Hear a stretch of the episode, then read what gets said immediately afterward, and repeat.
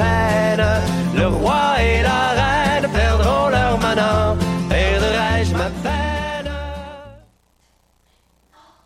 Shows de ruelle reviennent cette année dans la ruelle Gaboury d'Hochelaga. Le concept est simple. Cinq jeudis soirs avec des shows d'artistes québécois gratuits, de la bonne bouffe et de la bonne bière. Le 29 juin, à la Claire Ensemble. Le 13 juillet, Fred Fortin. Le 27 juillet, Les Deux Luxe. Le 10 août, Xavier Caféine. Et le 19 août, un artiste surprise. Ça va être un show raid à cet été, alors manque pas ça.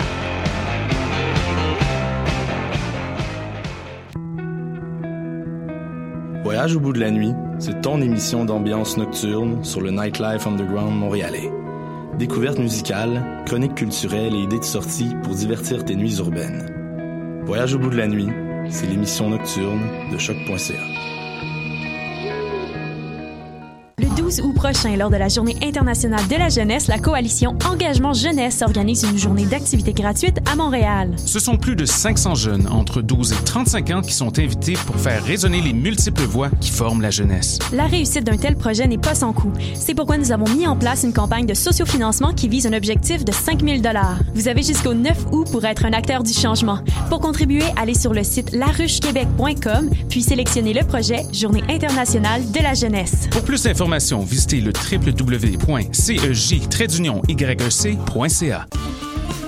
Le Festival Orientalis mettra Montréal à l'heure orientale du 10 au 13 août au Quai de l'Horloge du Vieux-Port. Spectacles inédits, ateliers, dégustations, animations de foule et activités pour petits et grands seront offertes gratuitement dans la Médina orientale en plein cœur de Montréal. En famille ou entre amis, venez partager un moment d'Orient. Pour consulter toute la programmation, visitez festivalorientalis.com.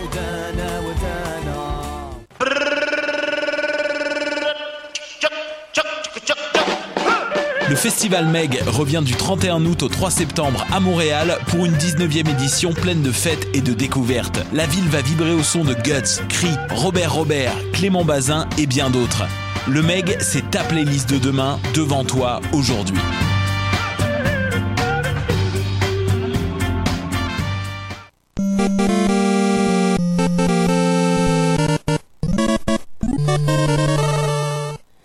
Vous écoutez euh, l'épisode numéro 10. Félicitations les gars. Ouais. Wouhou! L'épisode numéro 10 de Les choses qui n'intéressent peut-être que nous. Mon nom est Alexandre Charme. Je suis accompagné de notre équipe d'héros habituels et j'ai nommé David Charbonneau et Mathieu Aligny. Salut les gars. Salut, ça va? Ça va très bien. Salut, salut. Vous avez passé une bonne semaine? Yes, toi? Bon, oui, quand même. Moi, je suis en vacances, fait que ça va très très bien. Ah, ben ça, c'est c'est les meilleurs. Toujours les mêmes sont en vacances. Cette semaine, je ne vais pas vous poser une question de la semaine parce qu'on n'a toujours pas réussi à se négocier avec les forces de l'ombre de choc.ca pour avoir 15 minutes de plus pour vous parler de Game of Thrones. Donc, on est obligé de condenser un peu l'émission.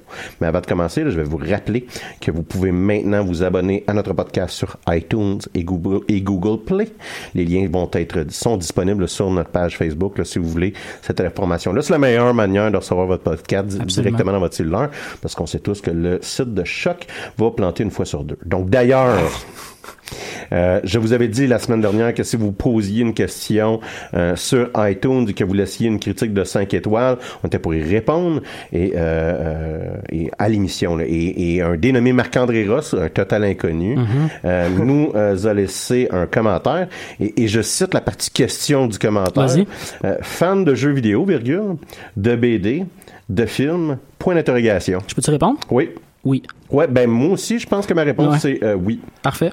Ouais, ouais. Ben, moi, ça serait quand même euh, la, la même réponse. hein. Je pense Ah ouais, que ça, ça, ça. ça englobe bien euh, nos, nos points communs. Exactement. Je pense, je pense, je pense que ça l'englobe bien nos points communs. On Je remercie, félicite hein. euh, Marc-André Ross qui a bien compris le principe de l'émission. Merci, Monsieur Ross. Donc, cette semaine, David va nous parler de jeux vidéo. Mathieu va nous discuter du livre de Star Wars Aftermath. Et je, je suis allé voir Dunkirk. Mais on va commencer avec une chanson, euh, en chanson, avec The Milk Carton Kids et euh, la pièce intitulée The City of Our Lady.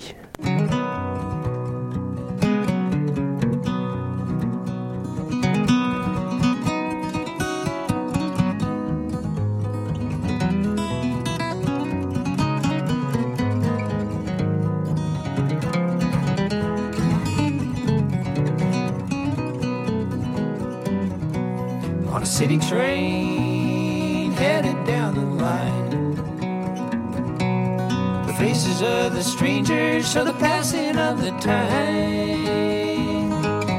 History's hanging as a picture in a frame.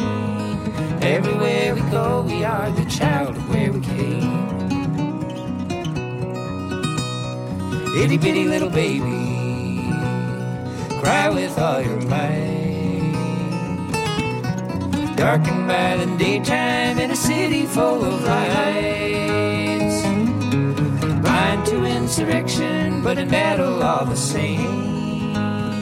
Everywhere we go, we are the child of where we came. Everywhere we go, we are the child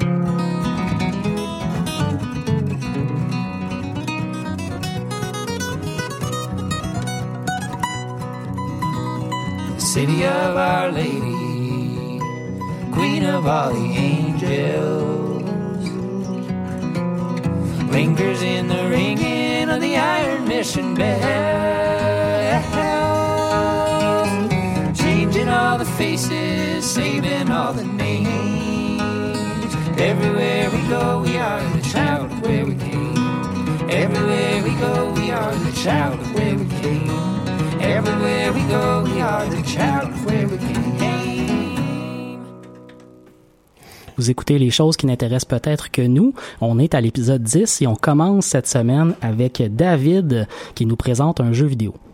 C'est exact, Mathieu. Euh, en fait, pour commencer ma chronique, je tiens à faire un remerciement tout spécial à Steam qui nous permet maintenant les remboursements de jeux si on joue moins que deux heures. Euh, ça commence très bien. Ouais, ça. ben, la semaine passée, en fait, je vous parlais beaucoup de, de, de jeux avant, la- avant de rentrer en onde euh, que j'ai finalement par demander des remboursements. Et c'est avec l'argent de ces remboursements que j'ai pu euh, acheter le jeu que je vais vous parler cette semaine. Donc, euh, comme vous le savez déjà, les gars, et peut-être certains de nos auditeurs, en fait, euh, j'aime vraiment beaucoup les jeux de type Tactical RPG. Et euh, la semaine passée, il y a beaucoup de gens qui m'ont envoyé, en fait, euh, un lien vers un jeu qui s'appelle Children of Zodiac, que je prononce sûrement super mal, comme d'habitude, à chaque fois que je parle en anglais. Écoute, c'est mieux que la- la- je l'aurais prononcé Children of the Zodiac. Fait que je pense que c'est mieux ta version.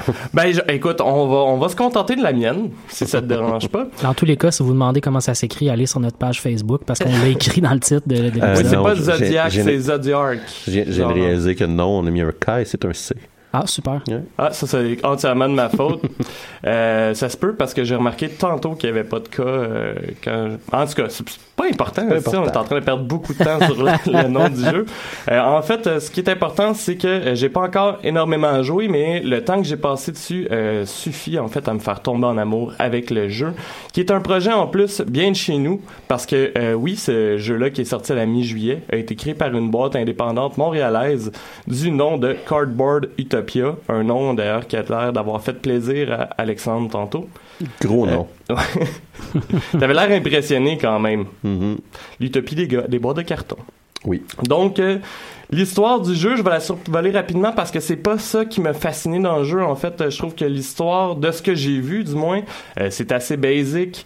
Euh, on y incarne euh, en fait des orphelins qui veulent pour en fait qui volent pour survivre et qui semblent être utilisés par un bandit charismatique. D'ailleurs, leur gang de rue, si on, peut dire ça comme ça, est appelée la famille.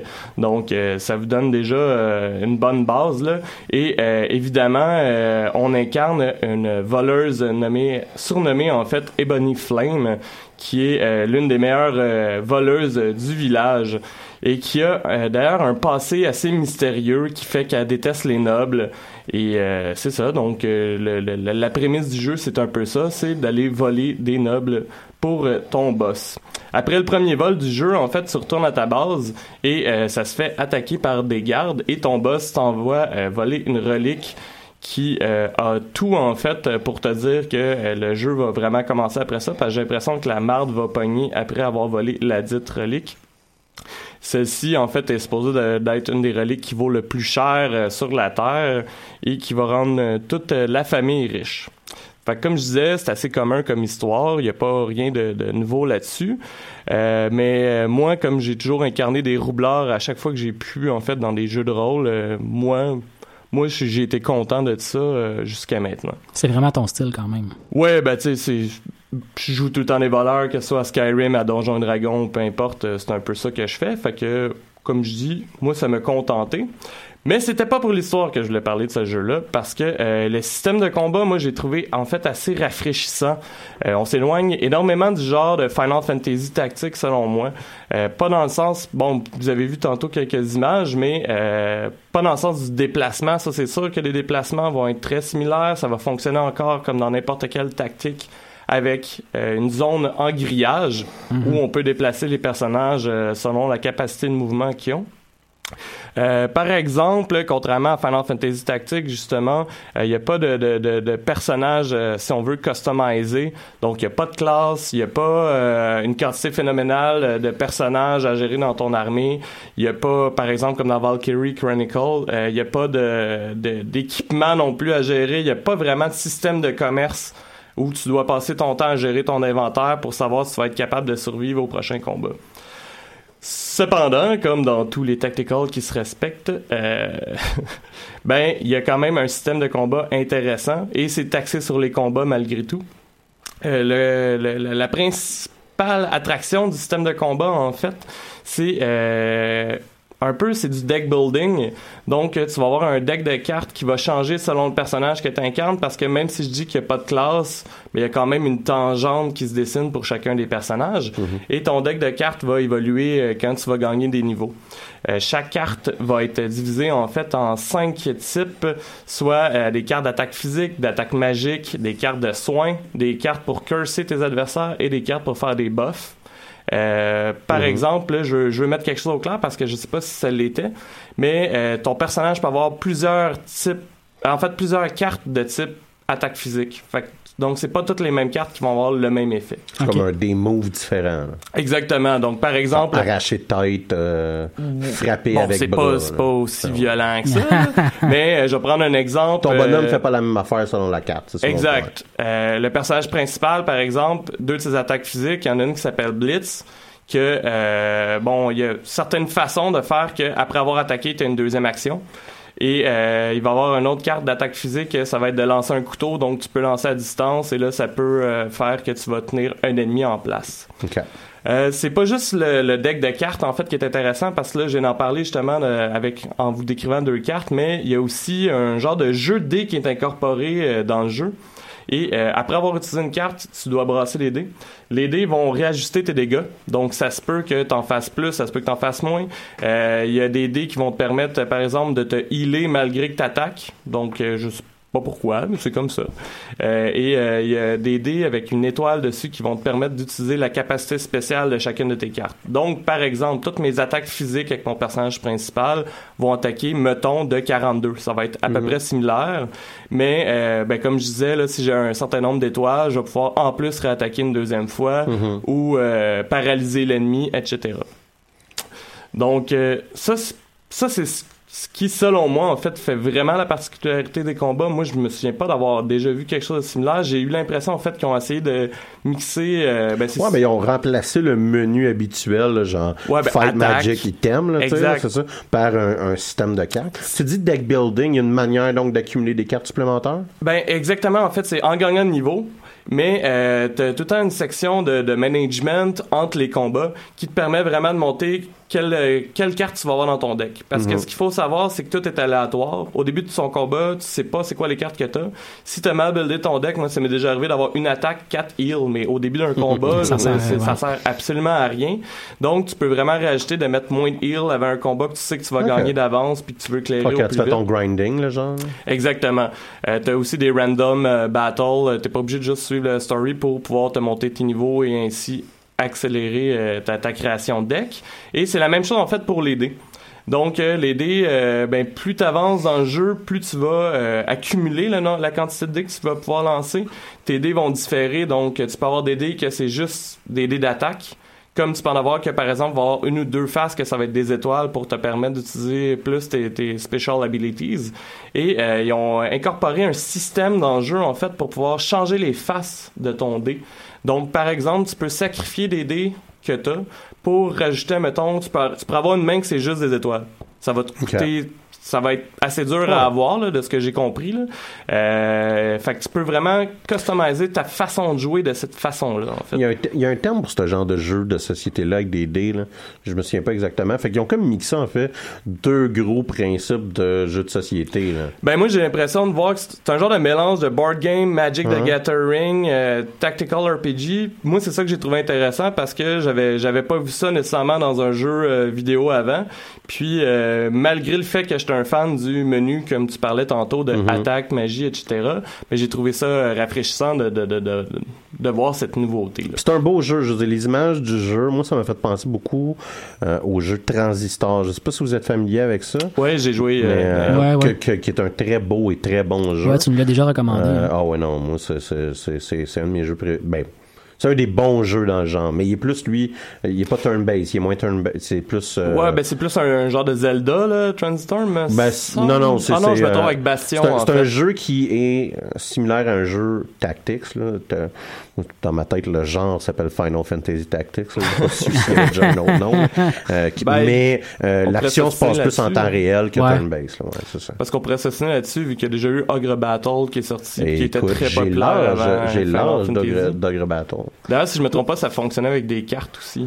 Ah, écoute, ça fait longtemps. J'ai comme pas Ça, vraiment jamais compris euh, sur Super NES aussi, je pense. Ah, mais ça. Tu disais que les images étaient très beaux du jeu, mais tantôt, on, on entendait les, les previews de Steam, puis le son est vraiment intéressant aussi. Là. Il, y a, il y a Ouais. de quoi dans, Mhm. Dans Ben- la soundtrack de- du jeu qui est... euh, Ben exactement. Moi, du côté musical, en fait, euh, c'est peut-être moi qui est un peu cheesy là, mais j'ai eu un feeling euh, d'écouter du euh, Nobuo Uematsu, euh, qui est euh, l'ancien euh, l'ancien créateur euh, musical en fait des vieux Final Fantasy.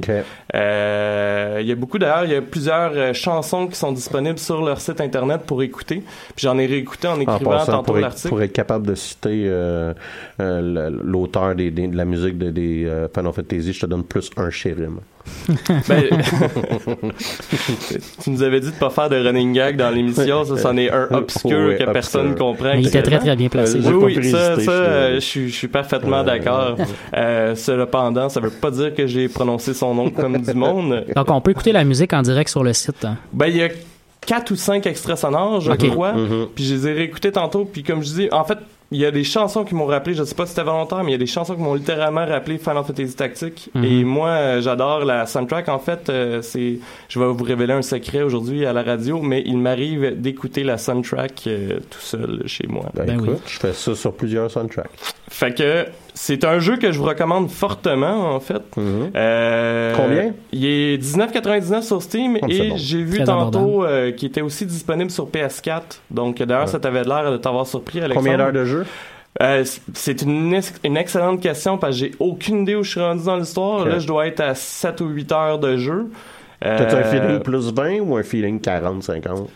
Moi, j'ai un feeling, mettons, 15. Ok. Je sais pas pourquoi, là. Ok. euh, mais Non, comme- mais avec le prix, euh, C'est assez correct. 15-20 heures de Ouais. jeu, c'est- c'est- c'est c'est- c'est beaucoup. là, quand Puis, euh, il y a de la, la- au niveau de la rejouabilité, en fait, euh, il y en a. J'ai trouvé qu'il y avait l'air d'en avoir peu, mais il y a un mode difficile. Puis, je pense que ça va me retenter de faire le mode difficile après parce que, bon, ça reste un tactical, donc les combats sont un peu différents à chaque fois.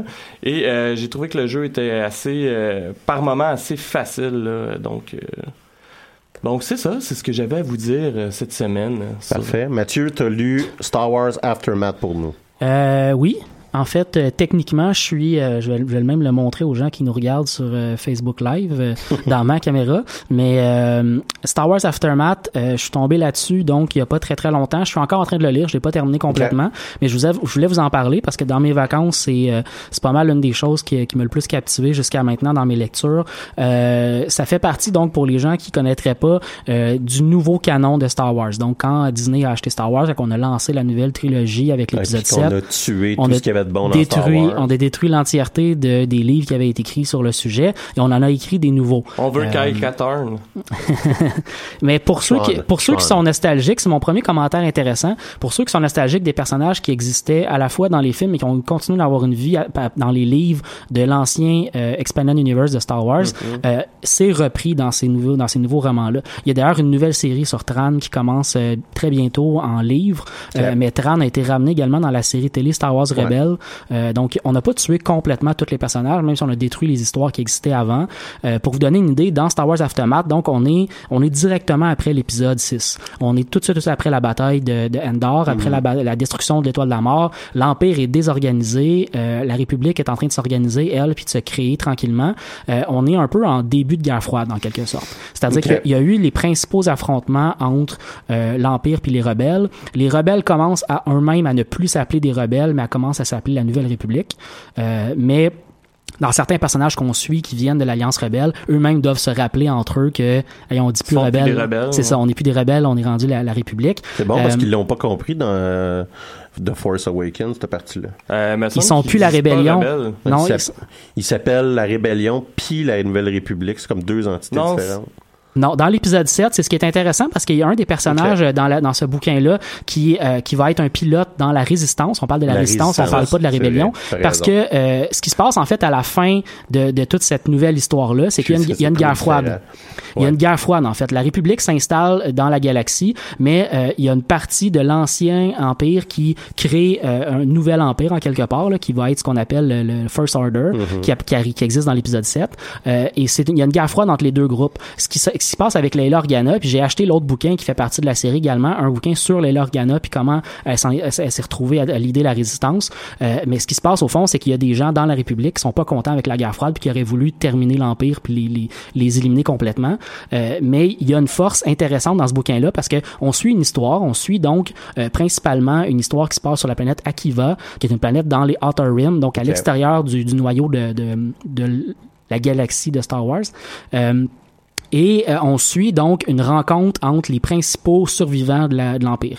Il y a une nouvelle, une jeune Donc, admirale. c'est vraiment la création, finalement, du First Order. Ben, on n'est pas, en- on est vraiment pas rendu là dans le premier roman que je suis en train de lire, mais Ok. tu sens que c'est ça qui s'en vient. Il y, a, il y a vraiment une guerre de pouvoir entre. euh, il y a un Moff euh, qui euh, s'est attribué le titre de Grand Moff parce que normalement c'est un titre qui était donné Ouais. par Palpatine. Lui, il s'est auto-déclaré Grand Moff. Il y a une générale qui a très très peur d'affronter euh, la, la, la République parce qu'elle considère qu'on n'a pas la stratégie pour les battre. Puis il y a une, il y a une jeune amirale qui est la dernière amirale survivante de la flotte euh, euh, impériale et qui essaie de replacer les choses. Parallèlement à tout ça, on a un, un groupe de rebelles qui est, euh, ça commence par un personnage comme ça, on a ramené des personnages qui existaient avant. Euh, il y a un personnage qui était bien aimé par les fans qui s'appelle Wedge Antilles, euh, qui est un pilote. Le premier premier chapitre commence avec Wedge Et Antilles. qui est dans tous les Final Fantasy. Wedge, ouais. ouais. Wedge Antilles arrive dans le fond avec un petit vaisseau autour d'Akiva, puis sa mission à lui, c'est qu'il voulait savoir qu'est-ce qui se passe avec l'Empire, parce qu'il y a un peu un renversement de la situation. Alors qu'avant c'était les rebelles qui se cachaient partout, maintenant c'est un peu l'Empire qui est, en- qui est désemparé puis qui s'enfuit un peu partout. Puis il y a pas une flotte principale qui est rassemblée quelque part qu'on peut attaquer. On sait pas trop où est-ce qu'ils sont. Fait que Wedge Antilles, ce qu'il a décidé de faire, c'est de partir avec son petit vaisseau puis d'aller visiter des planètes où il pense que les gens pourraient se retrouver. Il va sur Tatooine, il va sur Hoth, il va sur plein de planètes relativement éloignées de l'Empire pour voir euh, de, de la République, je veux dire, pour voir où est-ce qu'ils seraient les gens. Et euh, il se fait pogner, donc il, il est capturé dès le début euh, de, de la série. Mais il y a un groupe de, de, de gens qui se retrouvent sur Akiva, qui est l'idée par une autre pilote de, de la rébellion, une pilote qui, qui, était à la bataille d'Endor, qui faisait partie de, du petit groupe de vaisseaux qui suivait euh, le Faucon Millennium à l'intérieur de, euh, de l'étoile de la mort, puis qui est sorti gagnant de tout ça. Elle, a- elle a encore T'as un d'ailleurs. X-Wing qui suit le. Ouais. c'est ça. Elle, c'est un Y-Wing. Je pense qu'il y en a deux qui suivaient comme ça. Puis euh, dans son cas, à elle, elle a encore un stress post-traumatique par rapport à cet Ah, c'est événement-là bon, parce ça. que ça reste quelque chose de très, très fort. La psychologie des personnages est hyper intéressante.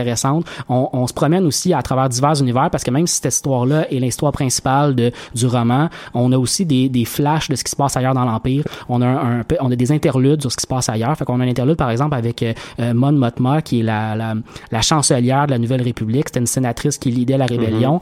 Euh, puis Mon Mothma est vraiment en mode je veux arrêter la guerre. Elle voit les ravages de la guerre un peu partout. Puis sa réflexion à elle, c'est que la République, c'est une république de paix. Elle veut ramener la paix. Fait qu'elle, tu sens déjà que ça va être la principale personne qui va pousser la guerre froide, qui va vouloir arrêter les conflits, parce qu'elle veut pas que la République euh, continue comme ça. Elle est d'ailleurs en train, il y, il y a un débat super intéressant entre elle et d'autres sénateurs sur le fait qu'elle veut se retirer elle-même les pouvoirs qu'elle a sur le militaire. OK. Parce qu'il faut se rappeler que l'Empire a été créé à partir de la Vieille République, puis que la Nouvelle République se crée un peu à partir du Vieil Empire. ouais. Euh, on reprend le même Sénat, on reprend le même représentant d'un peu partout, euh, puis on essaie de construire quelque chose avec ces gens-là. Mhm. Elle possède encore les pouvoirs impériaux que Palpatine avait. Elle peut encore décider à l'armée, tu t'en vas là-bas, tu t'en vas à tel endroit, puis elle-même fait le débat à l'interne que Ouais, elle veut- elle veut un gouvernement civil. elle veut un gouvernement civil, elle veut un gouvernement démocratique, puis elle veut remettre entre les mains des militaires les opérations militaires. Mhm. Euh, puis il y a des débats à l'intérieur de la République comme ça, c'est super intéressant à suivre. Donc, euh, je suis rendu au bout de Crunchy de la fin où il commence à avoir des opérations super intéressantes. Je suis pas encore fini le roman, mais vraiment, si vous aimez Star Wars, si vous aimez euh, le- le- les histoires autour de Star Wars, puis comment on en est arrivé entre l'épisode 6 à l'épisode 7, la série Aftermath, hyper, hyper intéressante. Question, question d'é- d'é- d'éclaircir, excuse-moi de Il n'y a t'interrompre. pas de problème. Question d'éclaircir, on, on va donc visiter plus les, les, les personnages périphériques que les héros principaux de, de la série, c'est ça? Euh, oui, il y a pas, je te disais, il y a, un- il y a un bouquin qui est sorti il y a pas très Ouais. longtemps, euh, Bloodline Sur sur Le- Leila Organa. Ouais. Euh, celui-là a l'air d'être un peu plus concentré sur des gens principaux. Ici, on est plus dans des personnages Ouais, relativement secondaires. des nouveaux personnages. Ouais, Amiral Akbar commence à être présent dans le bout Hein? où je suis rendu parce que euh, bon, il, il commence à avoir des communications entre les rebelles qui sont sur euh, Akiva puis la République, fait qu'ils savent qu'il y a de quoi qui se passe là-bas, mais ils savent pas encore quoi. Il est en grosse réflexion, puis il y a plein, il y a plein de petits insights super intéressants sur euh, la célèbre phrase de l'amiral Akbar. Il arrête pas de poser, se poser la question est-ce que c'est un piège? il arrête pas de se poser la question est-ce que c'est un piège? Est-ce que c'est un piège? Est-ce que j'y vais avec la flotte ou est-ce que je vais me faire pogner tu sais. Euh, c'est super intéressant mais euh, c'est ça. Tu vas avoir Akbar tu vas avoir Mon Mothma tu vas avoir euh, des personnages secondaires comme ça mais c'est pas des personnages principaux nécessairement. Moi, je me demandais, en fait, euh, est-ce qu'on a un in sur ce qui se passe avec les Jedi ou? pas dans ce roman Il y a d'autres romans, quand, je vous dis, qui ont, qui ont été écrits euh, dans ce lore-là. Euh, je suis pas encore rendu là, fait que je pourrais pas te dire, mais allez voir ça. euh, le, le Wikipédia, là, donc Ouais, le, le- ouais. le Wikipédia de Star Wars, euh, les a listés, les romans. Il y en a peut-être une dizaine qui sont sortis jusqu'à maintenant. Puis il commence à en avoir qui ont été écrits parce que ils suivent pas nécessairement juste la, la, la, la timeline d'à partir de l'épisode 6 pour écrire des romans. Ils ont écrit des romans un peu avant aussi, qui se passent pendant l'Empire. Fait qu'ils ont commencé à faire des trucs d'un peu partout. Mais je pense qu'il y, a- qu'il y en a qui s'en viennent sur la question de- des Jedi. Mais en même temps, on n'a pas encore l'épisode 8 qui est sorti. Ça s'en vient euh, incessamment, mais c'est pas encore sorti. J'ai l'impression qu'ils ils veulent pas non hâte, plus. là, Je euh, suis plus, je suis plus capable de me retenir. mais ils veulent pas non Moi, plus. j'ai euh, vraiment hâte. Ah, moi, je. Non. Moi, en tout cas, Euh, épisode 7, moi, il y a quelque chose qui est cassé dans moi. moi, c'est Puis on s'entend, Rogue One, mais ça, vous le savez. là. Ouais, ben, écoute, on, on fera. euh, en décembre, je pense qu'on a une émission spéciale déjà Ouais. programmée euh, à cet effet. Ceci étant dit, on passe à la chronique de Alex. Ouais, ben écoute, je suis encore allé voir un film cette semaine. Euh, c'est- l'été, hein, fait qu'il y a beaucoup de films. Cette semaine, je suis allé voir Dunkirk euh, en euh, 70 mm parce que j'avais envie de voir tous les millimètres pour nos Ben oui. Euh, important. D'abord, je dois vous avouer un petit quelque chose de fils. Il se peut qu'entendre parler de Dunkirk vous ruine le film Dunkirk. Le plus grand problème de Dunkirk, c'est le monde qui parle de Dunkirk. Et maintenant, j'ai dit six fois le mot Dunkirk en 45 mots. Bravo. Plus un point chez Rim. Exactement. Euh, c'est quoi, c'est quoi Dunkirk? C'est quoi, euh, c'est quoi la bataille de Dunkirk, plus précisément? C'est un événement historique là, auquel le, fait, le film fait très sommairement référence.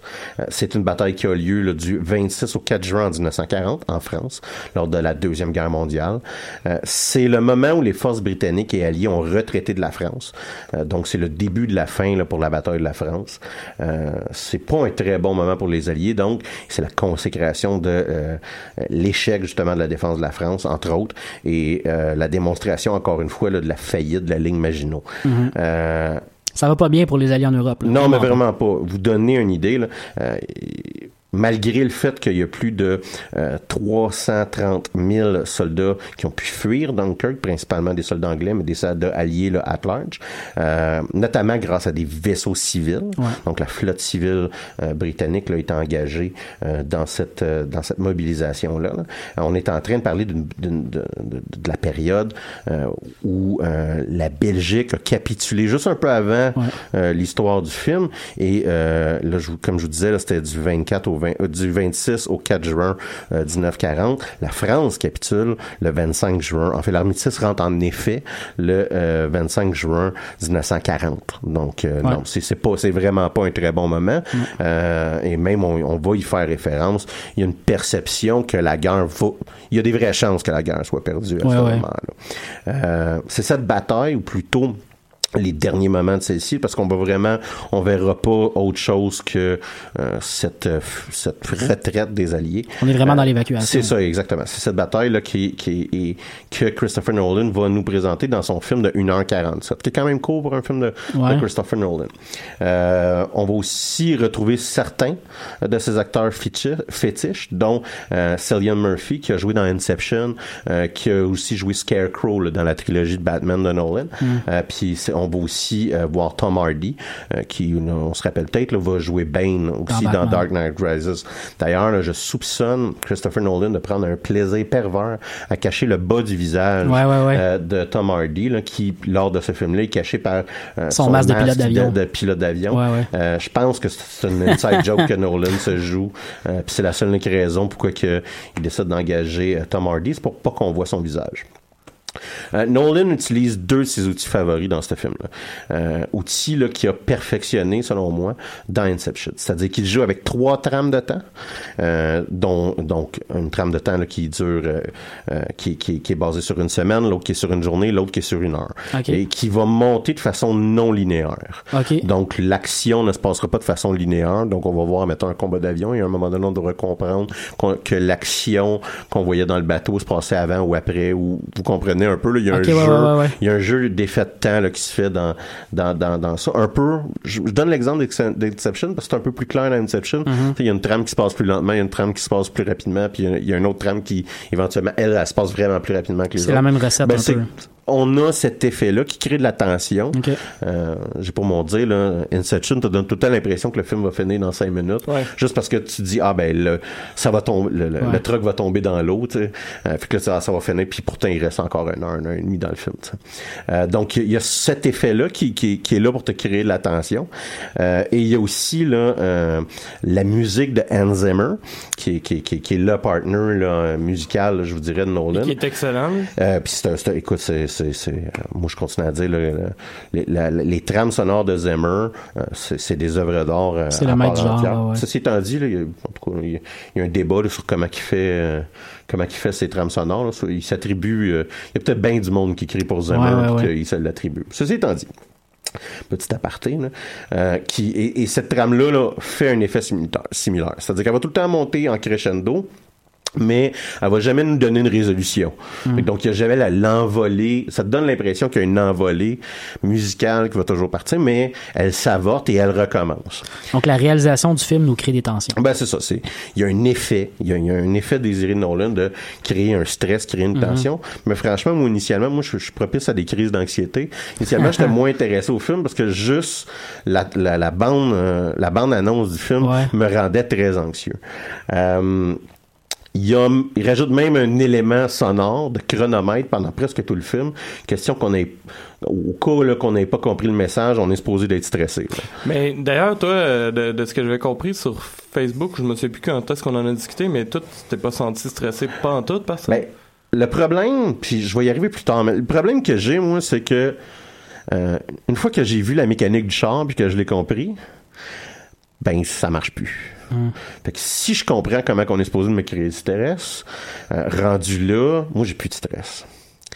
Fait que le problème, c'est que euh, puis euh, c'est un bon film. Si on est un geek de cinéma, on va apprécier ce film-là. C'est bien filmé, c'est authentique. C'est des vrais avions qui volent, qui sont filmés. Euh, il y a, y a tu sais, c'est filmé justement sur pellicule 70 mm, donc il y a un effort d'authenticité. Euh, il y a des scènes de bateaux avec des des bateaux qui chavillent, des, bateaux- des bateaux qui sont bombardés, qui sont très authentiques. Euh, et pour certaines personnes, c'est, ça donne vraiment une plus-value à un film. Moi, et là, ça c'est mon problème. là. Et si vous n'êtes pas d'accord avec mon appréciation, je veux dire, je vais vous réconforter. Moi, j'ai aimé Batman vs Superman. fait que clairement, je sais pas de quoi que je parle aujourd'hui. là. Ça, c'est sûr. Mais moi, ça serait tout fait en CGI, ça me dérangerait pas. Ouais, ouais, ouais. Tu sais, c'est, c'est pas... je- je- ça, ça, ça, ça me fait rien. Pour toi, comme spectateur, c'était pas une plus-value. C'est ça. Et, et le problème, c'est que si on ne vit pas la tension que Nolan essaie de nous créer, si on fait, ah, OK, il fait comme dans Inception, comme qu'est-ce que j'ai fait à partir du début du film, ben, ça reste une gang de dudes pognés sur une beach. Parce que le problème de Dunkirk, c'est qu'il n'y a pas de développement de personnage. Euh, on sais, on, on s'attache pas à, perso- à, à personne. C'est pas le soldat Ryan où est-ce qu'on va s'attacher à Tom Hanks, on va se quand on va rencontrer Ryan, on, a, on atteint un apogée émotif.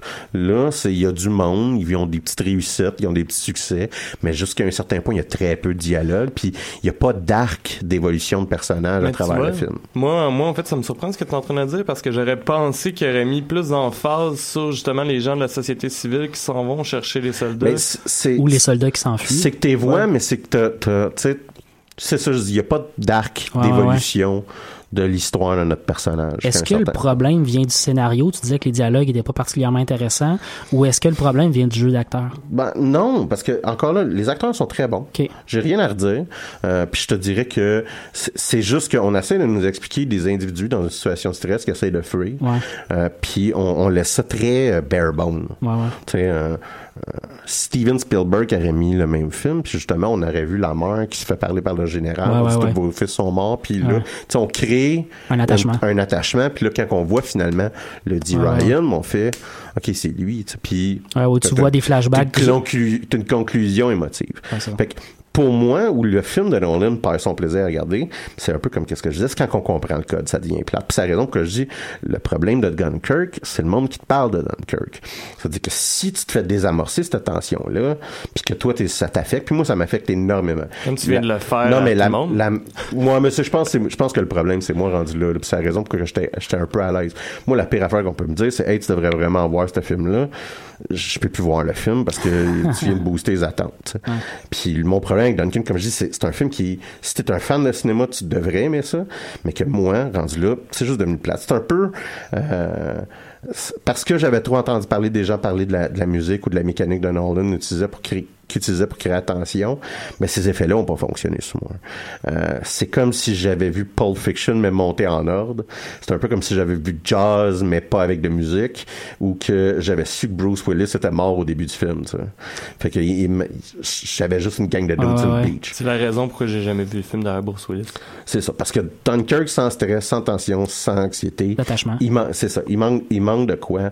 Euh, il y a aussi très peu de compréhension euh, historique de, l'hi- de l'historique du film. Ça, c'est vrai, c'est ce qui, me- ce qui, ce qui me, me, me fâche un peu plus dans ce que tu me dis parce que euh, je m'attends quand même à un film militaire, à ce qu'on mette dans le contexte militaire, tu sais. Ben, a que pas je tout. ce qui se passe en termes de où est-ce qu'on est, qu'est-ce qui s'en vient, qu'est-ce qui s'est fait je suis avant. généralement assez attentif sur ce genre de choses-là. Là, fait que, tu sais, je dis pas que je l'ai, je- ça se peut, je l'ai manqué, mais ouais. généralement, je suis quand même très attentif. Puis, mais tu sais, il a fallu que je Google pour réaliser que la France capitulait quatre semaines après. tu sais. Ouais, ouais. Et ça, c'est Je- je- J'avais une idée, là, parce que, tu sais, c'est la marde, puis tu comprends que tout le monde se pousse. Ouais, ouais. Mais tu fais, OK, non, c'est que c'est à ce point-là que c'est en marde. C'est-à-dire les nazis. euh, Mais étaient ça, en train de c'est, ridicule qu'il ait oublié ce détail-là parce que je veux dire, ça se place bien Non, mais c'est que- en écriture au début, début du film, mettons. Mais euh, comme je Même à la un- fin, des un- fois, Non, tu mais c'est, au début du film, tu as une, t'as une compréhension. Mais tu sais, t'as- pas, tu, tu réalises pas que, exemple, l'armée française euh, venait, venait de passer par, euh, vous- tu sais, de rentrer en Hollande pour essayer de confronter euh, l'armée euh, nazie. L'armée nazie avait déjà euh, conquéri, passé à travers euh, la Belgique, puis que Ouais, justement, il avait contourné la ligne Maginot, puis que la stratégie de défense de la, de la France est en train de s'écrouler. Ouais. Fait que t'as une compréhension très sommaire qui, à moins que je me trompe, se résume en peut-être tu sais, 20 à 40 mots au début du film. là. Que tu réalises que ça va pas bien pour le monde parce qu'on est en train d'essayer d'évacuer la fin, 400 000 à la fin, t'as un, personnes, mais spe- un speech euh, de Churchill qui tu sais, dit ah mais c'est on est dans la merde entre guillemets Ouais, là, ouais, tu sais, ouais. là. fait que c'est un c'est un c'est un peu ça le, le, le, le- le- c'est ça c'est ce que je veux dire par il y a pas on a on a une mauvaise compréhension on a une mauvaise exposition du contenu peut-être plus ça on a une mauvaise exposition selon moi du contexte historique Mm-hmm. qui d'après moi est quand même assez important Finalement, le contexte historique sert juste d'excuse. Euh, C'est, beaucoup de poids à mettre sur le dos du, du, du réalisateur. Je trouve de dire, ah, ben, c'est juste une excuse. On- tu sais, C'est comme, Il y a- comme- il y a comme un, ouais. il y a comme un négatif, genre, à dire ça sur un. Il a décidé de montrer, dire? il a décidé de montrer un fait historique d'une façon, tu sais. Ouais, non, mais c'est ça. C'est son traitement, là, de. de- J'avais lu d'ailleurs une, critique d'un d'un site français, j'oublie malheureusement le site, mais j'avais lu une critique qui, qui reprochait un peu au film de de pas assez euh, mettre de l'avant ces éléments-là, notamment la présence de la France à l'intérieur à la fois de la bataille de Dunkirk, mais aussi autour du contexte avec ce qui se passait avec l'armée française, qui a beaucoup aidé à ce que l'évaluation, l'évacuation, c'est-à-dire puisse se faire. Moi, j'ai. euh, ça. Tout ce que je voulais dire, c'est que ça rejoint ce que tu on- dis, que ça, le contexte n'est on pas assez on présent. s'en parlait en ronde, puis tu sais, tu- moi j'ai eu une compréhension initiale, euh, puis tu sais, je- j'irai pas là, dans, dans, dans l'explication de l'histoire parce que je veux quand même laisser le plaisir aux gens de, de le voir, là. mais euh, moi j'ai eu une compréhension initiale quand même correcte de OK, ben les Français, c'est eux qui permettent que ça c'est possible, c'est eux autres l'arrière-garde euh, qui, qui, qui en gros sont en train de donner du temps aux Anglais là, pour pouvoir euh, pour pouvoir s'extraire.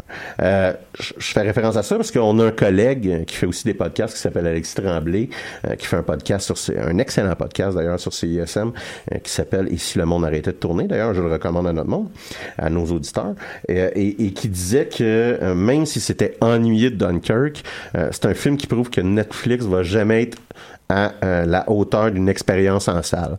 J'ai trouvé que c'était une bonne manière, c'était une bonne manière de de- d'expliquer un peu le propos que je vous disais, là, qui est artistiquement c'est un film qui, est- qui, est- qui est très bien, mais qui est un peu plate quand même. Personnellement, là, euh, je rajouterais que ce film-là, surtout ce qui a réussi, euh, c'est de me faire me donner envie de réécouter Inception et de répondre à la question c'est-tu bon la deuxième fois Mais qui rêve? Hmm. Moi, j'ai jamais vu Inception. Donc, euh, à moins que je me trompe, là, on est rendu à la partie de notre podcast parce qu'on va vous parler de l'épisode 3. Ouais, c'est un divulgacheur qui commence pour ceux qui n'ont pas vu, parce que c'est le bon mot français. On a utilisé spoilcast pour parler de ce bout-là de notre émission, mais en français, on devrait dire divulgacheur. on va te divulgacher ça. On va te là. divulgacher pas mal le troisième épisode de Game of Thrones. Ça a l'air Euh, pas propre. d'ailleurs, hein, ça a l'air sale. D'ailleurs, les gars, félicitations. On a réussi à avoir du temps pour parler de Game of Thrones. Ouais, Ouais, ben, euh, on était disciplinés. On est à l'aise aujourd'hui. Euh, donc, épisode 3 de, la saison 7 de Game of Thrones, j'avais vraiment, vraiment hâte de voir cet épisode-là pour ma part, euh, notamment parce que, euh, bon, moi, je suis quelqu'un qui regarde les previews, je suis beaucoup sur la page YouTube euh, de Game of Thrones où on donne des feedbacks des émissions avec des, euh, des, des, des explications des producteurs, mais également avec des previews de l'épisode qui s'en vient la semaine d'après, et on nous laissait présager une rencontre importante dans le- le- l'épisode que- qu'on a vu le dimanche dernier, c'est-à-dire la rencontre entre Daenerys Targaryen et euh, Jon Snow. Euh, une rencontre que moi personnellement j'ai trouvé très très bien réussie. Euh, la rencontre s'est faite de manière un peu un peu difficile à certains moments, mais je, trouve que dans la pièce où on était, dans le tricor où on était, il y avait une super belle tension entre les personnages, des personnages qui ont qui ont un contexte relativement difficile. Je pense que c'est la première fois que Jon Snow avait besoin d'expliquer à quelqu'un à l'extérieur du Nord qu'il y avait des morts vivants qui s'en venaient. sais. Puis ça reste quelque chose de relativement difficile à expliquer à des gens pour, Oui, ça, pour ça se n'a faire pas prendre au sérieux. du tout à sa crédibilité. C'est ça. Euh, puis de l'autre côté, c'est un peu la première fois aussi que Daenerys, dans son rôle de future reine euh, de Westeros, qu'elle rencontrait quelqu'un de la stature de Ouais. Jon Snow. Qu'elle faisait de la politique. Qu'elle faisait de la politique. Exactement. Avec Westeros. Qu'elle dealait avec un de ses potentiellement futurs lords euh, d'une région importante de, de, de son royaume. Euh, fait qu'elle avait un rôle à assumer. Peut-être. Euh, ceci étant dit, euh, comment vous avez trouvé ça, vous autres? Parce que moi, j'ai trouvé que c'était très bien réussi. J'ai adoré l'attention. Puis j'ai hâte aux prochaines rencontres qui vont avoir lieu entre eux. Moi, par rapport à ça, en fait, euh, j'ai eu un peu de difficulté. Euh, j'ai bien aimé- ben vous le savez là, je suis un fan fini de de, de Jon Snow en fait, mais euh, j'ai eu beaucoup Je de partage ça. j'ai j'ai eu beaucoup de difficultés en fait à voir les deux personnages se foutre l'un de l'autre et j'ai eu l'impression de pardonnez-moi l'expression d'assister à une grosse game de couilles qui est peut-être qui était peut-être un peu trop longue. Euh, il me semble que ça a duré quand même un, un certain moment, puis ça a fait que euh, tu sais, il n'y a, pas eu tant d'action que ça. C'est- J'avais l'impression de juste regarder très longtemps deux personnages se parler. Puis, euh, Ben, je- Ouais, je, je compte, tu sais, puis t'as trois gros bouts, là, je pense, dans, dans, dans, dans l'épisode où est-ce qu'on va voir ce dealing-là. Ouais. Puis il y a un point que, que je suis d'accord avec toi qui disait, on voit deux personnages qui, euh, si vous me passez l'expression, jouent ses breaks. Euh, Ouais. Tu sais, sont, sont mal à l'aise, puis ils ont à, euh, devant nous comprendre un peu à quel point que leur situation marche pas dans l'idéalisation qu'ils ont. Fait que ce que je- moi je suis censé de comprendre comme spectateur, je- j'exagère peut-être là, mais c'est hey, le monde va pas croire automatiquement à Jo- Jon Snow quand Ouais. il va dire ah oui il y a des Walk Walkers qui débattent. Ça, c'était hot, La majorité du monde vont faire t'es un peu tâche, tu sais. Puis de l'autre côté, euh, les gens vont pas faire Hey Daenerys, t'es vraiment hot, euh, puis tu libères des esclaves, puis t'as trois dragons. Ouais. Les gens vont plus faire t'es qui toi? C'est ça. Tu sais, puis c'est l'inconfort qui jusqu'à un certain Surtout point en enlève, enlève beaucoup de l'enthousiasme dans la rencontre. Ouais. C'est que cet inconfort-là, on essaie de un peu comme tu dis, là, on essaie de me le driller dans la tête quand même correct. C'est la première fois aussi qu'on ramenait euh, devant la face de Daenerys les, les torts de son père, parce que l'image Mhm. des Targaryens, ça reste une image qui est ternie vraiment de manière très très Ouais, difficile. Euh, Il y a beaucoup de familles qui ont été directement touchées par les, les Targaryens, les Baratheons, puis les, euh, les Stark, qui ont été relativement décimés. Mais là, elle avait affaire pas mal à une des familles qui haït le plus les Targaryens de manière viscérale, parce que là, les torts qui ont été faits à leur famille est assez importante. Mais Jon tu- Snow a son grand-père et a un oncle qui ont été oncle? brûlés vivants. Ouais, ouais. Puis a, techniquement, il y a sa tante, mais on sait depuis la Ouais. dernière saison que c'est sa mère, mais euh, il y a sa tante également qui a été euh, un dommage collatéral de cette guerre-là parce qu'elle a été enlevée par le prince, le Mhm. frère de Daenerys. Mhm. Fait que toute cette tension-là avec la famille, c'est aussi un autre élément qui fait que les gens, quand ils vont la regarder, ils vont dire T'es qui toi, tu sais? Ouais. Ben, c'était un peu ça, je pense, mon problème, parce que je me dis justement le fait que euh, un Stark, qui en fait que le chef de famille Stark maintenant euh, s'approche de Daenerys, ça aurait dû démontrer une certaine bonne foi de la part des Stark. Puis j'ai trouvé que Daenerys était super agressive envers lui. Ah ben tu vois moi j'ai j'ai aucun j'ai aucune misère. C'est hey, c'est moi la reine site puis si tu comme qu'elle dit là, si tu si tu bannes pas c'est ban Denis là, Ouais. si tu t'agenouilles pas, ben ça veut dire que tu défies mon autorité, Ouais. puis t'es Ouais. pas un allié. Est-ce que vous avez vu la série Netflix The Crown sur la reine Elisabeth Non. II? Non. Euh, j'ai vraiment vu des parallèles entre les figures de reine qu'il y a Ok. dans les deux séries parce que moi je trouvais, puis t'as- t'as raison, il y avait une froideur de la part de Daenerys, mais je trouvais qu'elle incarnait vraiment bien l'institution qu'elle est supposée incarner Ouais. par contre. Parce que quand t'es un roi, t'es un roi, t'es pas toi. Ouais. T'as plus d'individualité, tu représentes une royauté, tu représentes un pays, tu représentes. Dans la série Ouais. The Crown, on sent beaucoup beaucoup ça dans la parce que c'est l'histoire un peu du couronnement puis de- du début du règne d'Élisabeth II. On sent vraiment ça, le poids qu'il y a sur tes épaules quand tu apprends que tu deviens le roi, que tu es la reine, puis que tu dois assumer cette position-là. Euh, elle l'assume depuis la fin de la dernière saison de manière euh, officielle, là, puis là on le voit vraiment en Si tu veux voir bien jouer, là, euh, le film Elisabeth avec Ouais. Kate Blanchett, la suite est genre à s'en sacrer deux doigts dans la gorge, tellement Ah que c'est ouais? mauvais. là. Mais le film euh, Elisabeth là, avec Kate Blanchett, c'est, c'est vraiment une très belle démonstration Mhm. justement d'une femme qui devient une souveraine, mais tu sais, en 1400. là. Mhm. Fait que, Mais admettons justement qu'on prend en compte le fait que Daenerys euh, c'est une reine, donc il faut qu'elle agisse en reine. Faut pas oublier non plus que John est rendu un roi théoriquement indépendant. puis C'est ça que j'ai pas trouvé qu'elle agissait comme quelqu'un qui cherchait à avoir un vassal, elle l'imposait. Ouais, ben. Et c'est un peu ça la tension politique que- entre eux. là. Ouais. Sauf que cependant, tous les conseillers de Daenerys arrêtent pas de dire à Daenerys qu'il faut qu'elle se trouve des alliés. Fait que tu Ouais, vas ouais. pas, tu vas pas trouver des alliés en leur imposant d'être tes alliés. Ben, en même temps, c'est comme ça que son ancêtre le fait. Son ancêtre a débarqué avec ses dragons, il a brûlé tout le monde, puis tout le monde s'est agenouillé devant lui. Elle, un- elle, elle arrive dans un contexte où il est pas supposé avoir un roi dans le Nord. là. Le roi dans le. Nord, il y a, il y a, il y a, il y a, tu sais, il y a Ben Denis, s'est agenouillé faute de Joffrey. depuis plus de 300 ans. Il est- oui, effectivement. Le, ben, non, en fait, techniquement, c'est la faute de son père qui a brisé tout le royaume. Ouais. tu sais. Les actions de son père ont amené des rébellions qui, qui ont Ouais. complètement brisé le royaume. Euh, Je, je- Je pour, veux- pour rester ouais, un peu dans la même séquence, parce qu'il y a aussi, on revoit Ouais. Tyrion qui voit euh. Jon Snow. Puis Je me demandais ce que vous en avez pensé? très, très bien réussi. Ouais, euh, en fait, euh, moi j'ai bien aimé, j'ai surtout aimé justement le, le, le bout où ce qui parle à l'extérieur et que Jon Snow voit les dragons pour la première fois. Ouais, ouais. Tu sais, c'est, c'est hot. Je pense que je me tannerai jamais de voir des personnages de Game of Thrones voir des dragons pour la première fois faire comme, ok, c'est parce que c'est vrai, Ouais, ça, c'est ça ça. existe. C'est très bien réussi ce bout-là. Ouais. Euh, puis honnêtement, Tyrion est encore très très très très bien joué par Peter Dinklage. Ouais, ouais, mais Euh, c'est la c'est star de cette vraiment ah, c'est il est incroyable Ouais. et euh, dans ses forces et faiblesses de personnage Ouais. parce qu'on se rend compte que c'est pas un génie non plus ce gars-là parce que On- il y a, on il y a va- des défaites depuis arriver, on là, va y mais arriver ouais. mais il y, a, il y a des défaites depuis le début de cette saison-là puis on en voit encore dans cet épisode-là. Euh, Tyrion est pas non plus le, le- le- le génie incarné Mhm. qui va tout Mhm. réussir euh, du bout de ses doigts mais dans ses forces et ses faiblesses, il reste un personnage très très très fort. Mhm. Ben d'ailleurs, une de ses faiblesses, si on compare avec le reste des personnages, c'est son côté empathique, euh, Ouais. justement, qui fait. C'est, c'est Mais une force et une faiblesse puis dans temps. sa là. relation avec Daenerys, il a amené, parce que la, la rencontre avec Jon Snow se poursuit dans l'épisode, au moment où Daenerys puis lui se mettent à jaser à l'extérieur du château, puis qu'elle elle offre officiellement à Jon Snow de- d'utiliser le, le, le Dragon Glass pour, euh, pour sa, sa, Ouais. sa quête à lui. Euh, c'est c'est grâce à Tyrion qu'elle fait ça.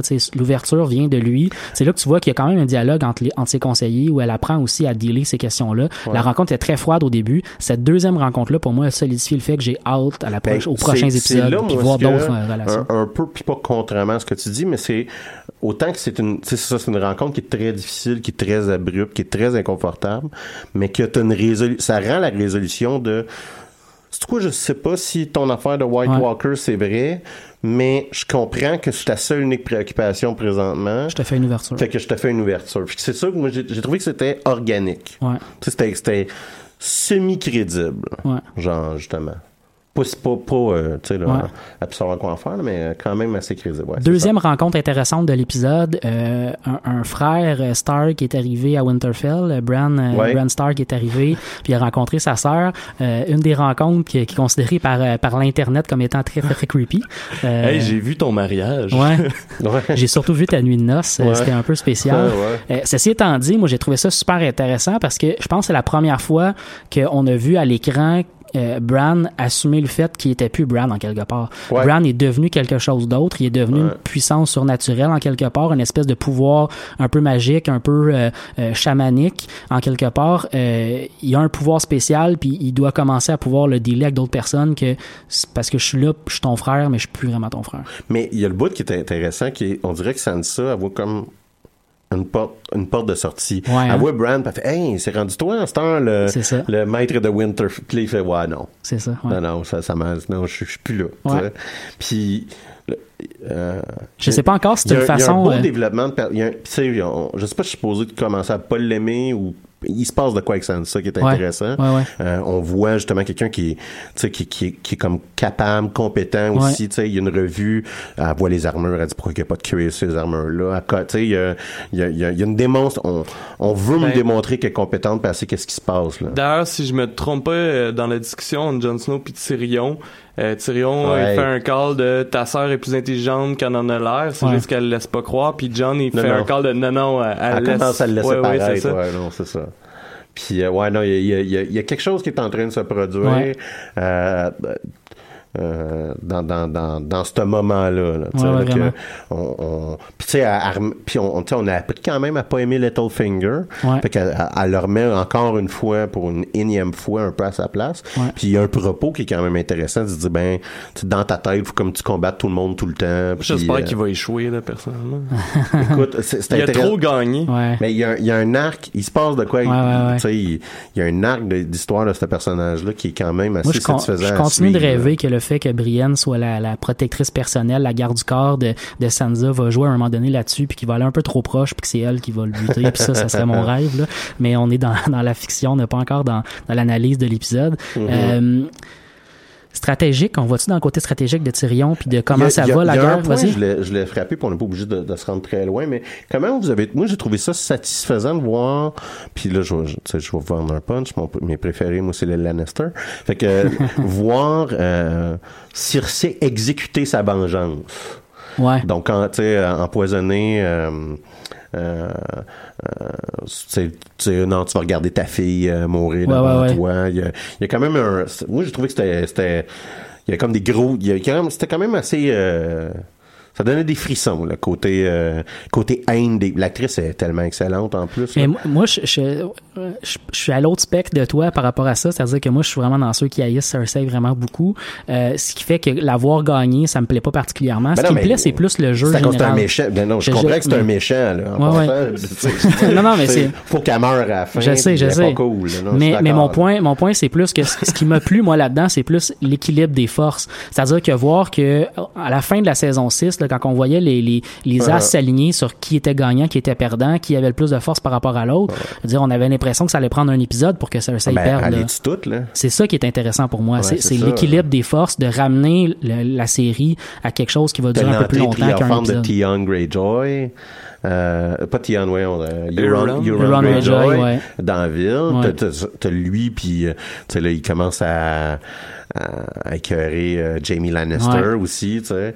Euh, puis là, justement, puis après ça, t'as t'as elle qui exécute sa vengeance en disant, ben, regarde, t'as empoisonné ma fille, je vais empoisonner la tienne exactement de la même manière, puis tu vas la regarder mourir, puis tu vas, tu vas vivre pour toujours avec son corps dans le même, dans le même, euh, dans le même jaune que toi, hein, dans même, ce côté, ce côté stratégique là des Lannister puis de, de- du pouvoir de, de- du trône de fer en ce moment est intéressant dans la mesure où euh, l'équilibre des forces se fait euh, se fait de manière relativement intelligente, c'est-à-dire qu'on n'est pas on- au début de la série, on regardait le premier épisode, on avait l'impression que la stratégie des la- des des, euh, des Targaryens allait juste à- se mettre en place puis tout allait tomber du bon côté pour Uh-huh. Daenerys Uh-huh. mais finalement il- même si on ne l'a pas expliqué comme ça il y a une stratégie de l'autre côté il y a quelque chose qui a été mis en place Ouais. par l'opposition puis les pions euh, là, on sont pas juste d'un côté c'est ça. ça les pions sont pas juste d'un côté il y a, il y a des Daenerys fait des, avance des, des pièces sur le jeu, Ouais. mais euh, son- ses adversaires aussi en font des avancées. En même temps, en même temps, moi j'ai j'ai un problème. Mon problème en fait avec Cersei, c'est que j'ai pas l'impression justement qu'elle veut faire avancer la cause de Lannister, mais qu'elle veut juste faire avancer sa propre Elle cause. veut rester vivante. Absolument, ben oui. Elle veut rester vivante. Mais Ah oui. c'est, c'est, je pense que c'est ça qui, qui est différent avec les autres familles parce que tu vois que c'est quand même tout le temps la gloire de la famille, de la Tu- tu- personne, tu etc. le vois Un peu comme chose- Tywin était en fait Ouais, au ouais. départ. Mais il y a quelque chose qui est en train de décrocher. Il y a, tu là, il y a la scène où qu'elle couche avec son frère, puis Ouais. qu'après ça, elle dit personne, personne, tu sais, Jamie dit personne ne devrait voir, puis elle fait, regarde, je suis la reine. On s'en fout. On s'en Ouais. fout. Fait que tu sais, t'as, t'as le bout où est-ce que, tu sais, elle commence à, c'est ça, à, dé- tu à, dé- à- à décroche, là. Puis t'as, Ouais. On a vu dans la dernière saison de Jamie, toute façon Jamie, que vers la fin, fait un moment similaire quand il parle de Castle Rock. ouais. A- pas Castle Castle Rock. Rock. Castle Rock, excusez. Castle Rock, c'est une maison de production des années 90 aux États-Unis. Mais c'est ça où est-ce qu'il dit, non, c'est Ca- Castle Rock, c'est juste une belle mémoire, mais Ouais. c'est plus là qu'on est. C'est pas une place stratégique. On est rendu à King, on est euh, rendu à King's Landing, nous autres. Ouais, ouais. C'est là chez nous. Là. Puis là, c'est ça, il y a comme un clic, clic. Ouais, ouais. Mais ça, on peut, si on revient à l'épisode 2, la discussion entre Varys et Daenerys nous montre bien que les deux, les deux candidates de reine en ce moment, ils sont à des années-lumière de, de leur manière de gouverner. Là, de, Cersei, elle est là pour elle, pour son nom, pour sa famille. Puis euh, Daenerys, elle est là pour le peuple. Puis, Ouais, parce- Euh, son souci de ne pas brûler complètement King's Landing est, est- est là. là. Puis il y a une manière aussi simpliste de nous faire comprendre qui, qui est gentil et qui, qui est méchant dans ça, c'est cette clair. série-là. là. Ça, c'est clair. Sais. non, mais je te dirais de temps en temps. Tu sais, Euron Greyjoy a encore fait son, son je suis méchant, je suis méchant. Ouais, ouais, Tu sais, je me tire un doigt dans le cul de ta sœur. Je vais. c'est vraiment ça. Tu il ne reste pas beaucoup de temps, je veux clore là-dessus, mais la mort de Lena Tyrell, Ouais. moi, m'a plu particulièrement. Ben, J'ai adoré. Ça ouais. reste une femme, tu sais. euh, euh, Il n'y a pas eu C'est d'affrontement. C'était quel bon personnage. C'est un Quel- super bon ouais. personnage, il était extraordinaire. Il n'y a pas eu d'affrontement direct. On voit l'armée des- Ouais. Lannister arriver, on voit euh, le, le château de Highgarden. Mon ami, c'est-tu bien battu? Ouf, tu sais. C'est ça. On voit pas rien en termes de conflit, mais en même temps, Olenna Tyrell, ça a toujours été ça dans la série. hein. C'est une femme, vieille madame, elle parle beaucoup, puis elle est dans le personnage dialogue. extrêmement fort. Un aussi. personnage très très fort, mais on Ouais. l'a on l'a gardé là-dedans, dans la force, dans le dialogue, dans un échange avec Jamie qui est absolument incroyable. Puis elle, fait payer fin, le, là. elle fait payer le dernier rang Ouais. gentil de Jamie. Tu sais, jusqu'à un Ouais. certain point, Jamie dit Ouais. Regarde, je suis un bon gars, là. on va te Non, tuer, mais on va te tuer humainement. Ben, elle fait en ouais. tu me plantes un couteau, mais j'en ai encore un autre pour toi. Puis c'était quand, quand elle décide qu'elle va boire le poison très rapidement, je me suis dit est-ce qu'elle se dépêche parce qu'elle a peur de quelque chose ça me- Au début, je me, je me posais la question. Ouais, au début, aussi. je me suis dit je vais siroter tranquillement, je vais essayer de vivre plus longtemps possible. Non, non, parce qu'elle voulait closer la shop, Ah. elle l'a closé de manière magistrale. Mais euh, tu vois, puis je pense qu'on a encore les 5 secondes. Moi, ce que j'aime, c'est le double échec. C'est-à-dire, puis je m'explique. T'as Tyrion qui explique à quel point il est brillant. Ouais. Puis que là, il dit, euh, on va prendre Castelli Rock parce que mon père, il a échoué puis il m'a fait faire les égouts. Puis là, j'ai fait un chemin secret dans les égouts. Puis Ouais. c'est par là qu'on va passer. Puis là, on réalise que, ouais, mais il est pas si brillant que ça. Jamie ça. est un move après lui. Ouais. Puis là, le Jamie a fait, ben ouais, mais je débarque chez vous parce que j'ai compris que c'est toi le vrai pouvoir, c'est le vrai pouvoir économique derrière. Euh, Fait que je vais me placer un allié chez les Tyrell, puis je vais ramasser leurs armées, puis Exactement. c'est ça qui est Puis intéressant. ça, moi, j'ai trouvé, j'ai trouvé ça intéressant. Puis on- tu, Ouais. tu dis, euh, justement, là, euh, la gagne à Daenerys, là, pour Ouais. un manque de meilleurs termes, euh, tu sais, sont, sont imparfaits, ils ont des problèmes, puis on est en train de les stresser puis de les déstructurer présentement. On est déjà à la fin de l'é- de Oui. l'émission. on s'en va prendre une bière, les gars? Ouais. On s'en va au Cherry, donc les gens qui ont envie de nous Notre rejoindre. commanditaire officiel. Notre commanditaire officiel. Les gens qui ont envie de nous rejoindre ce soir euh, sont les bienvenus. On est là presque tous les jeudis. Donc, euh, venez nous voir, venez nous parler de l'émission. Puis encore une fois, je vous le rappelle, allez, euh, allez nous liker sur Facebook, allez euh, vous abonner et laissez-nous des commentaires sur iTunes. On y répond dans l'épisode qui C'est suit. ça. Vous nous posez une question sur iTunes, on y répond pendant l'émission. On s'en va écouter Courtney Mary Andrews avec la pièce Not, End- Not the End et on vous retrouve la semaine prochaine pour un autre épisode.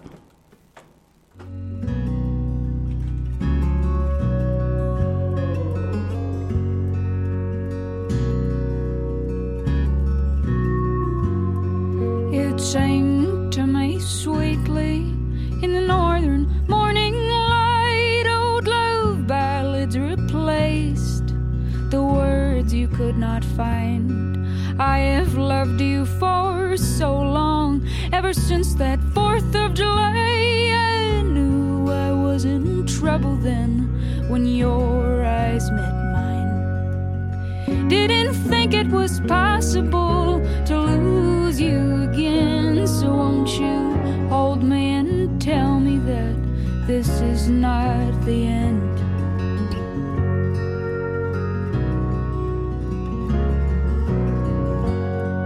So many nights we'd spent in our little basement room. A part of you became a part of me then, and I know you feel it too. I'm so far away now in this empty hotel room, trying to dream up every memory so I can feel closer to you. Didn't think it was possible to lose you again. So won't you hold me and tell me that this is not.